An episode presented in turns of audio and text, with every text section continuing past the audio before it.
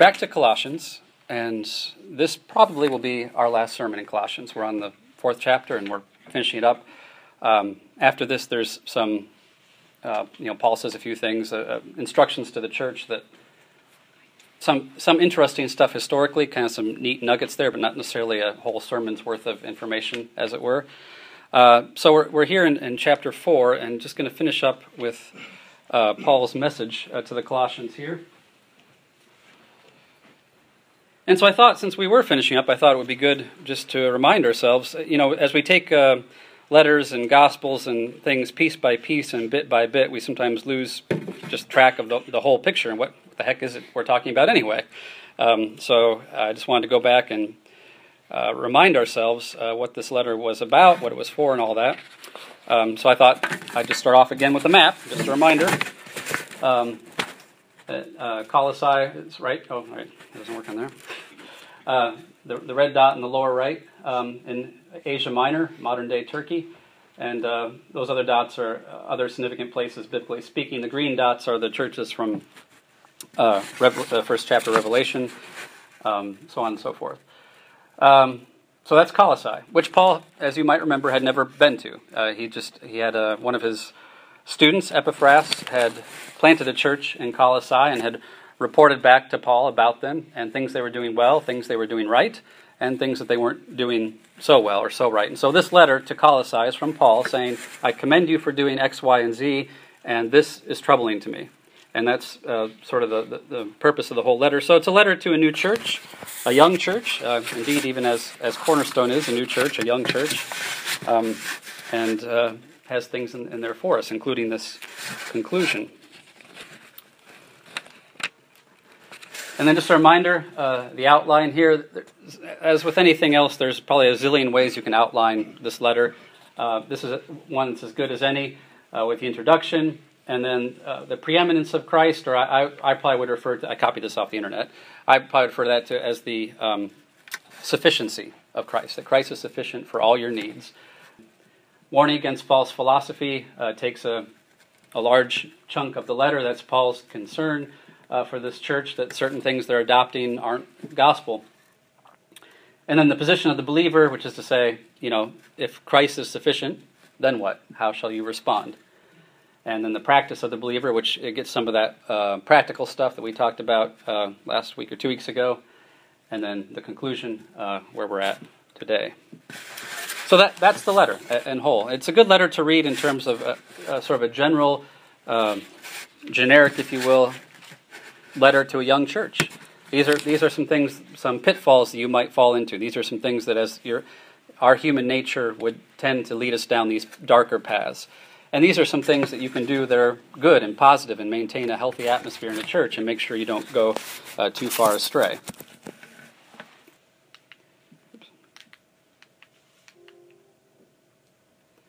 Uh, oh, yeah, and these these were some of the things that they were doing that were of concern.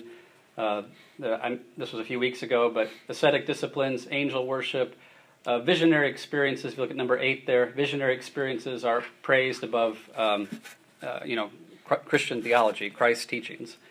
Um, pride, losing connection with Jesus, et cetera. I won't go through the whole thing again. Those are just a reminder.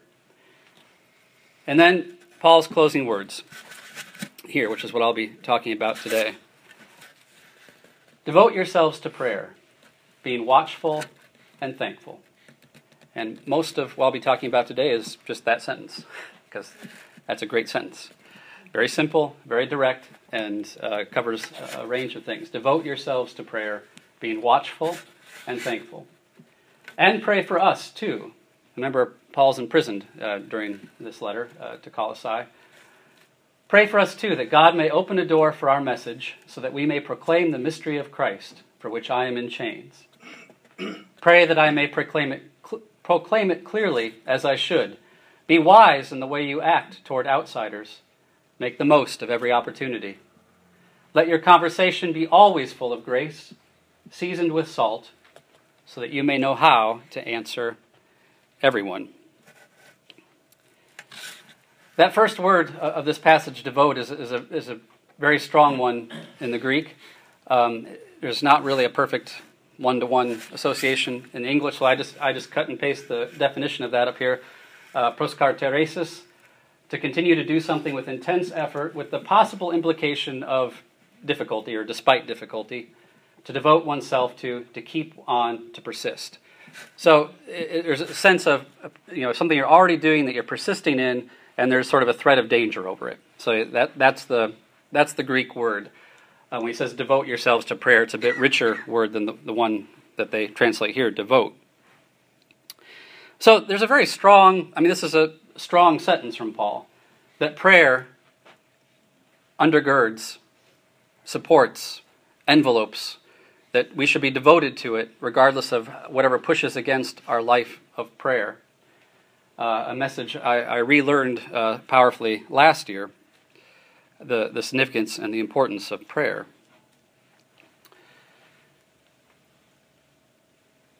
So I thought it'd be good to talk a little bit about just prayer biblically speaking, and uh, look at uh, some of the things in the Bible that talk about prayer and what it looks like and what it should look like for us.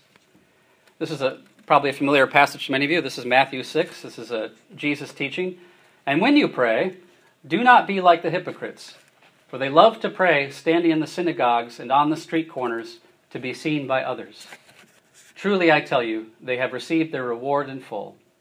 But when you pray, go into your room, close the door, and pray to your Father who is unseen. Then your Father, who sees what is done in secret, will reward you. And when you pray, do not keep on babbling like pagans, for they think they will be heard because of their many words. Do not be like them, for your Father knows what you need, even before you ask. This, then, is how you should pray. And here's the famous Lord's Prayer. Very simple and very short. There's a certain brevity to the Lord's Prayer. Our Father in heaven, hallowed be your name. Your kingdom come, your will be done, on earth as it is in heaven. Give us today our daily bread. Forgive us our debts, as we also have forgiven our debtors. And lead us not, this translation says temptation, which is the common way. I, I prefer to translate that word tribulation. Pereisto, the Greek word, can be translated temptation or tribulation. I've always preferred tribulation, but whatever. Lead us not into tribulation, but deliver us from the evil one. So that's individual prayer, right? This is that. That's a message. You know, we're not all to go into a closet together and pray, you know, all thirty of us or whatever. This is a, a message about what it, how you should pray individually. You're not to be, uh, you know, um, trying to impress people with your voluble prayer life. And I think we all know that on some intuitive level. Um, it's interesting, just as an aside, I, I always love to reflect, uh, or I frequently reflect, I should say, on the things that make Jesus angry versus the things that make me angry or the things that make you angry. Uh, that's always interesting to me. Um, one of the things that genuinely makes Jesus angry, one of the few things I should say, is hypocrisy. Uh, something that look, is trying to look like something on the outside, but on the inside is something different. You know, the, the whole whitewashed tombs thing that look clean and austere on the outside, but inside are full of death. That's what makes Jesus angry, not sin per se, although... Well, I don't want to get into a discussion on deep theology, but your sinfulness is, is problematic to you and problematic to God, but it doesn't make God angry. He forgives it uh, through the cross. And I, I just I find that really interesting to reflect on if Jesus were here today in this church now, what would make him angry? Would something make him angry? Would he say, well done, good and faithful servants? That's what you're shooting for. That's the sentence you want to hear. Or if something was troubling to him, what would it be here? I mean, I, th- I think it's it's very helpful to, to read the Gospels and, and to think, okay, what would my what in my life really would upset him, and what wouldn't? What what is upsetting me that he just wouldn't bother with? Anyway, that's all as a parenthetical and is what it is. But so when Paul says, devote yourselves to prayer, give yourself entirely to prayer, this is half the battle here. You should have, I don't like to use the word should very often in church, but in this instance, gosh darn it, I'm getting, I'm going all Baptist now. So you should have a private prayer life with God. There's only one other individual being in the in the, in the universe who knows your life intimately, who, who sees what you see through your eyes and knows the thoughts that goes through your head. It's not your best friend or your spouse or your child, it's God. And only God can walk that intimately with you. No one else can walk that intimately with you. You, you need a private prayer life where you're discussing things with the one who knows you intimately and knit you together in your mother's womb. That is God. You need that private prayer life. God doesn't need it. He doesn't suffer without it, but you need it. And God delights in it when we take that time with him in a private prayer life. And so that, and, and that's my entire point on that. And when we forget that, and when we just presume we get the prayers we need, you know, in church or in, in group settings, or we just throw off kind of half-hearted prayers through the day, just, you know how we do, uh, without really taking time to sit and focus with God, our uh, the rock in which we're standing gets a little wobbly, and we become more uh, vulnerable to the spiritual, uh, the forces of the world. But that's only half the battle, of course. That's individual prayer, praying alone with God. The other half, of course, is community prayer. And I turn to Paul again, in this instance, uh, from the book of First Timothy, speaking to Timothy about, uh, well, basically pastoring a church. So this is about the church as a community. I urge then, first of all, that petitions, prayers, intercession, and thanksgiving be made for all people, for kings and all those in authority, that we may live peaceful and quiet lives in all godliness and holiness. This is good and pleases God our Savior, who wants all people to be saved and to come to a knowledge of the truth. For there is one God and one mediator between God and mankind, the man Christ Jesus, who gave himself as a ransom for all people. This has now been witnessed to at the proper time, and for this purpose I was appointed a herald and an apostle. I'm telling the truth, I'm not lying. Paul made such bold claims in so many of his letters, he kept on having to say, you know what, this, I'm, this, I mean this. And a true and faithful teacher of the Gentiles. Therefore, I want the men everywhere to pray, lifting up holy hands without anger or disputing. I also want the women to dress modestly with decency and propriety, adorning themselves not with elaborate hairstyles or gold or pearls or expensive clothes, but with good deeds appropriate for women who profess to worship God. A number of points about this. Starting off at the top there, uh, petitions, prayers, intercession, thanksgiving to be made for all people.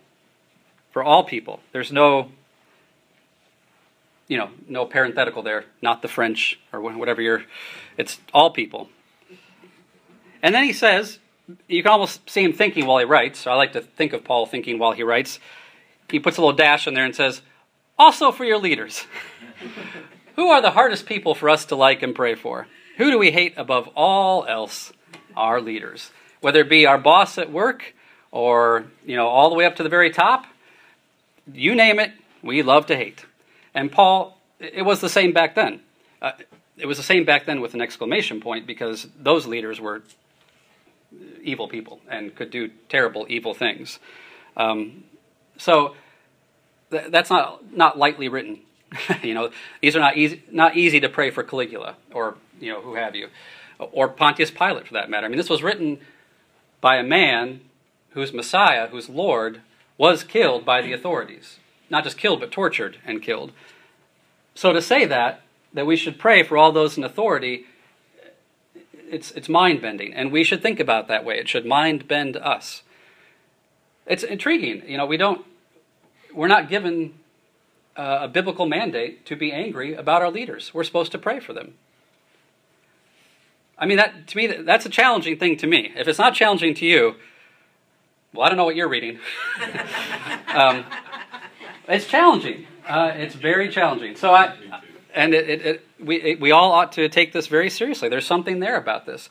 And you know, to get to get to a deeper level about it, uh, the people who are in charge of us and the people who make decisions that are unethical or that we believe to be unethical, or who hurt people because they're in positions of power, uh, you know, all these things, our first instinct, our immediate reaction is to say, those are the bad people, I'm the good people, and blank them. You know, fill in the blank. So that's our instinct. That is not the gospel. The gospel is, you know what, we're all broken, and this person here that you despise so much can be redeemed, can be saved. So what's your job, Christian? Um, same as always, love and pray, love and pray. So, anyway, um, I find that very challenging, and, and also I find it um, a relief I find it a, to not have to carry anger and bitterness and hate around, but to give it to God and say, I will just pray for everybody uh, and try to love everyone, as God knows how difficult that is. But that is my goal, and I hope yours as well. So, leaders are the hardest to pray for. And yet we should do it. It is good and it pleases God. Now down to the bottom there, and this is getting a bit archaic now in our culture, but there's still a very, there's some very important points to be made here about, I want the men to pray, lifting up holy hands without anger or disputing. I want women, uh, how does he say it, to dress modestly with decency and propriety, uh, to adorn themselves with good deeds, not with elaborate hairstyles or, or, or gold jewelry. So, so if anyone's wearing gold or pearls, if you just pass them to the front, we will get rid of that uh, straight away. Um, because we're following the Bible. Um, no, obviously that's not the, the, the larger point here. There, there's two things to say here. One, just the nature, uh, particularly back then when the sexes were so strongly segregated in terms of their roles in the culture and all this stuff, but they, there was also a much stronger difference in personalities back then, uh, which I, I won't go into, but just the nature of being a man back in that culture, nature of being a woman back in that culture, much stronger uh, boundaries and dividing lines. lines. And what I take this to mean, in essence, is it's, as I, as I said earlier in a different context, it's not about you. Don't draw attention to yourself. You know, men have a tendency, uh, you know, if, if men want to uh, draw attention to themselves, they, well, the whole machismo thing, right? And strutting around with, and, you know, ah, this makes me angry. Men often use anger as a way of like, you know, look how righteous I am, self-righteous anger, or... Um, Not me, of course, other men. Um, I don't do that. Um, but we men tend to use their anger and aggression as ways to draw attention to themselves and to say, look how great I am, or look how powerful I am, or whatnot. And for women, uh, especially back then, it tended to be more of a, of a, you know, look how beautiful, look how rich I am, look how amazing I look, you know. Um, God knows we're not free of that demon yet. Um, so that's the way, that's the way we draw attention to ourselves, right? Look at me. And so he's saying to men, shut up and sit down and don't argue with everybody about every little point. You, you know, you're not God. And he's saying to women, you know, don't come looking like you just stepped off the cover of whatever the first century version of Cosmopolitan or Vogue was. You know, just dress normal. And then when, if you want to look beautiful in God's eyes, here's what you do. You do good deeds. And then you really will be beautiful to all of us as well. And so I, I think it, you know, the, the language is a bit archaic. But it translates still very well, I think, into our culture and in, into our into our life uh, today. But the larger point is that we're supposed to be praying corporately as a group, and that we should be praying petitions, prayers, intercession. And I love that he includes thanksgiving in that, just as as a just give thanksgiving. And I really love, and I have gotten a lot out of this over the last seven, eight years, however long I've been together. I really love that we pray together as a church in our service. Even when, actually, maybe even especially when the prayer time takes longer than I anticipated and it goes for a while. Be- because it never feels to me, and I hope it doesn't feel the way to you, it doesn't feel to me like it's dragging or, oh, there goes Doug again with a, oh, you know, six-minute prayer request. I mean, I really feel like we're putting our hearts and our vulnerability here in, in the commun- communal space, and we're praying for each other uh, fervently and with faith. And we have seen God answer prayers Uh, together as a community. And sometimes we just say, thank you, God, for this. Thank you, God, that this happened in my life, or that this good thing uh, is happening here amongst us now, and it's beautiful, and thank you. And when we do that communally, we we become the body of Christ. We become more the members of the body of Christ. And um, that's the, the left and the right hand of what he's saying when he says, devote yourselves to prayer. You have to have that private, intimate time with God, and we need to be praying together. And I, I want to encourage you, um, and I want to be careful how I encourage you, because I understand, you know, for blowhards like myself, it's very easy to get up and talk and pray publicly, because that's the way God made me. uh, no shame. Here I am, listen to me. Um, it's just part of who I am. Public speaking doesn't terrify me. And for some of you, public speaking is the notion of having your fingernails ripped out one by one. That's what you'd... Sorry. Sorry. Didn't mean to... Too, too graphic. Dial it back. Uh, like having a hair plucked out of your head. It's unpleasant. Um, so it, I understand that. But, you know, I, I think there's something about verbal prayer, and especially when someone says a prayer in our community or in a prayer circle somewhere who doesn't, who I know does not like to speak publicly and who I know isn't crazy about it. It's doubly powerful. And I don't think it's just doubly powerful to me. I, I really think sometimes it's doubly powerful. I think God says that I'm going to honor because he or she just stepped out in faith and said a prayer verbally. I, I'm really, okay, now I'm just going to go off topic, but I, I'm really fascinated just by the whole, as I get older, you know how as you get older, things that seem very simple to you when you're young get more and more complicated, and eventually you're just staring at a flower like, oh my God, it's a flower? Is this just me? Yeah. Uh, and when you're eighteen, it's like, why is he looking at that flower? um, but I, I get more and more fascinated by words and verbalization and what it does. Like even me speaking right now, the notion that uh, I, you know what, what's happening in my mouth, I, you know, I'm vibrating air basically, and that is going to every corner of this room, into your ear. It beats on some drum in your ear. The stinkies. Shh. Someone's in grad school. Do you want to come up and give this uh, portion of it? You hate public speaking. um, and by magic, it becomes, in your mind, it becomes words, and those words go to the part of your brain that has the meaning for that word, and you unpack that.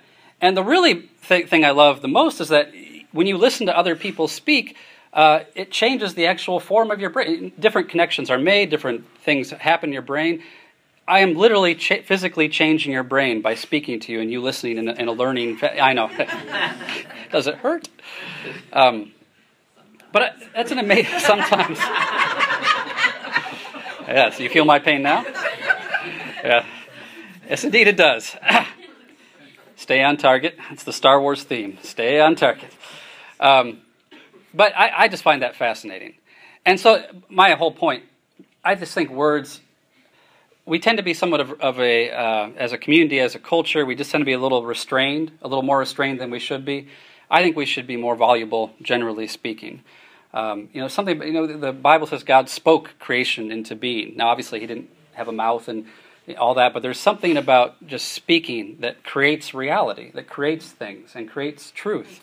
Um, and so when you pray aloud, verbally, it creates something that, and I respect that people are praying internally and they're talking to God, nothing wrong with that, but there's just something powerful about that. So I just want to encourage all of us, we're we're embodied creatures. I feel the same way about lifting your hands in worship. And I, again, I'm not slapping anybody's hand, doesn't like to do that, but just something about coming in fully as a human being in, into prayer and worship that God really does honor. I, I really do I believe that and, and have seen that.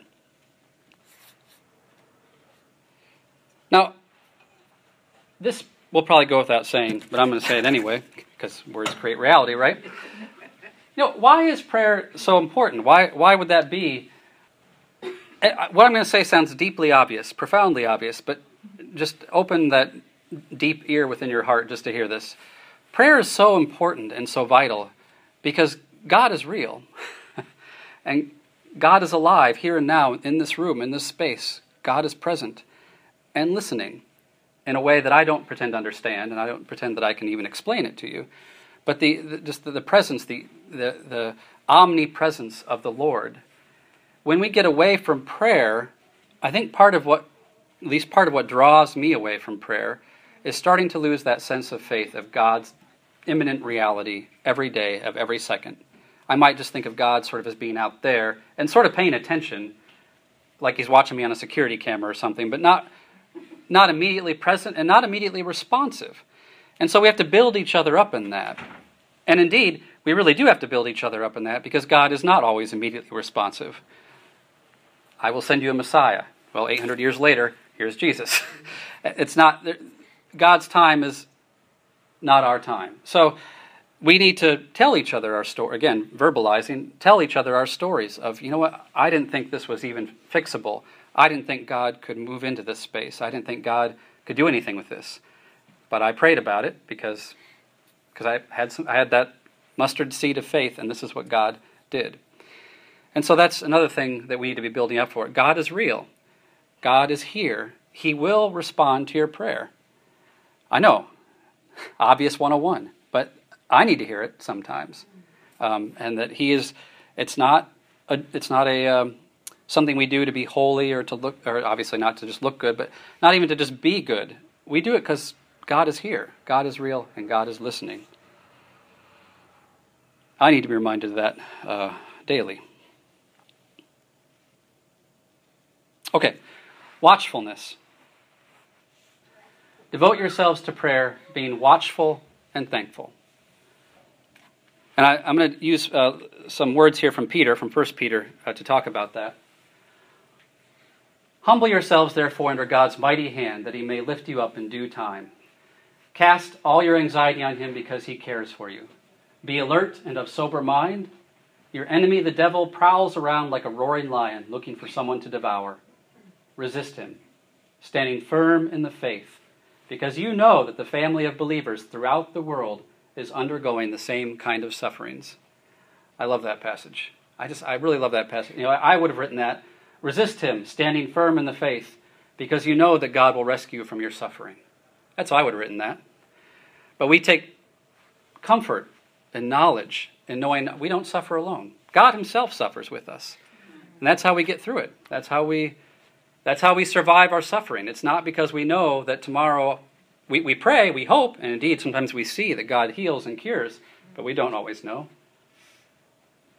So, and, and this is directly related to the watchfulness. Uh, when um, Paul says to be watchful, it's actually the same word. Uh, in Colossians four, devote yourselves to prayer, being watchful and thankful, and that word, uh, be alert. Let's see, did I put that up there? Yeah. Oh, boy. Gregoreo. Gregoreo. Say that six times fast. Uh, that's uh, th- that word is um, watchfulness. To be in continuous readiness and alertness to learn. To be alert, to be watchful, be vigilant. So it's the same Greek word. So when Peter says to be alert and of sober mind because the devil prowls around, same word that Paul's using to be to, to be watchful. Now, if you live a biblically faithful life, if you are living a biblically faithful life, if you have lived for years a biblically faithful life, then you will have long since traded in or started to, continue to, trade in your anxieties for watchfulness. That's the trade we do. We trade anxiety for watchfulness. Because if you just try to get rid of anxiety by pretending that evil is not real or that bad things don't happen, your anxiety will actually increase to such levels that you'll, you'll eventually be paying for counseling because you can't deal with that level of anxiety. You have to trade your anxiety for watchfulness. Because evil is real. And we have a job with regard to evil, which is to be watchful for it. To keep an, you know, our job is akin to the watchman on the tower.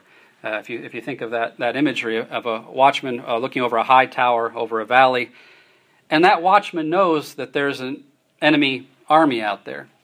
But that watchman also knows that the army inside the city is much bigger and much stronger than the army out there. So the only thing that's going to cause trouble is if that enemy army slips in unawares or at night or some Trojan horse kind of thing. Who knows? But whatever it looks like, our watchfulness will keep evil at bay. We don't have to be stronger than evil. We don't have to be even smarter than evil.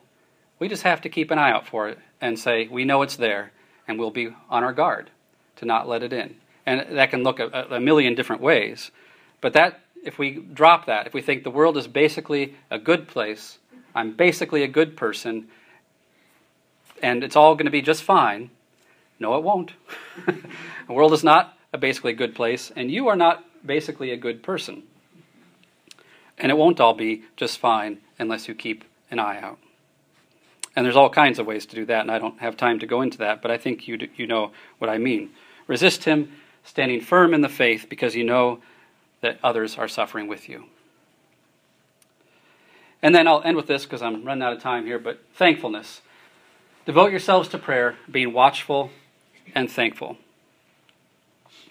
Paul goes on to say, um, and I don't, I don't think I'll get to this next week, so I'll read it here. Pray for us too, that God may open a door for our message so that we may proclaim the mystery of Christ for which I am in chains. Pray that I may proclaim it clearly as I should. This is the level of thankfulness that Paul lives in. Paul's an amazing man. The level of thankfulness that Paul lives in is that when he says, pray, dot, dot, dot, dot, again, my prayer would be, pray that I would be released from this prison. Pray that the chains would fall off and that I would be free and that I could go back to doing my mission work wherever. That's not Paul's prayer. He says, pray that I, the gospel would be revealed in my imprisonment with the chains on me.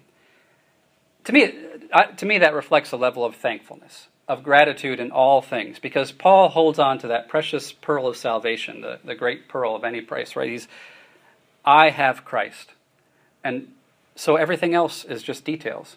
And I will preach the gospel wherever God may have me, even in prison, maybe even especially in prison.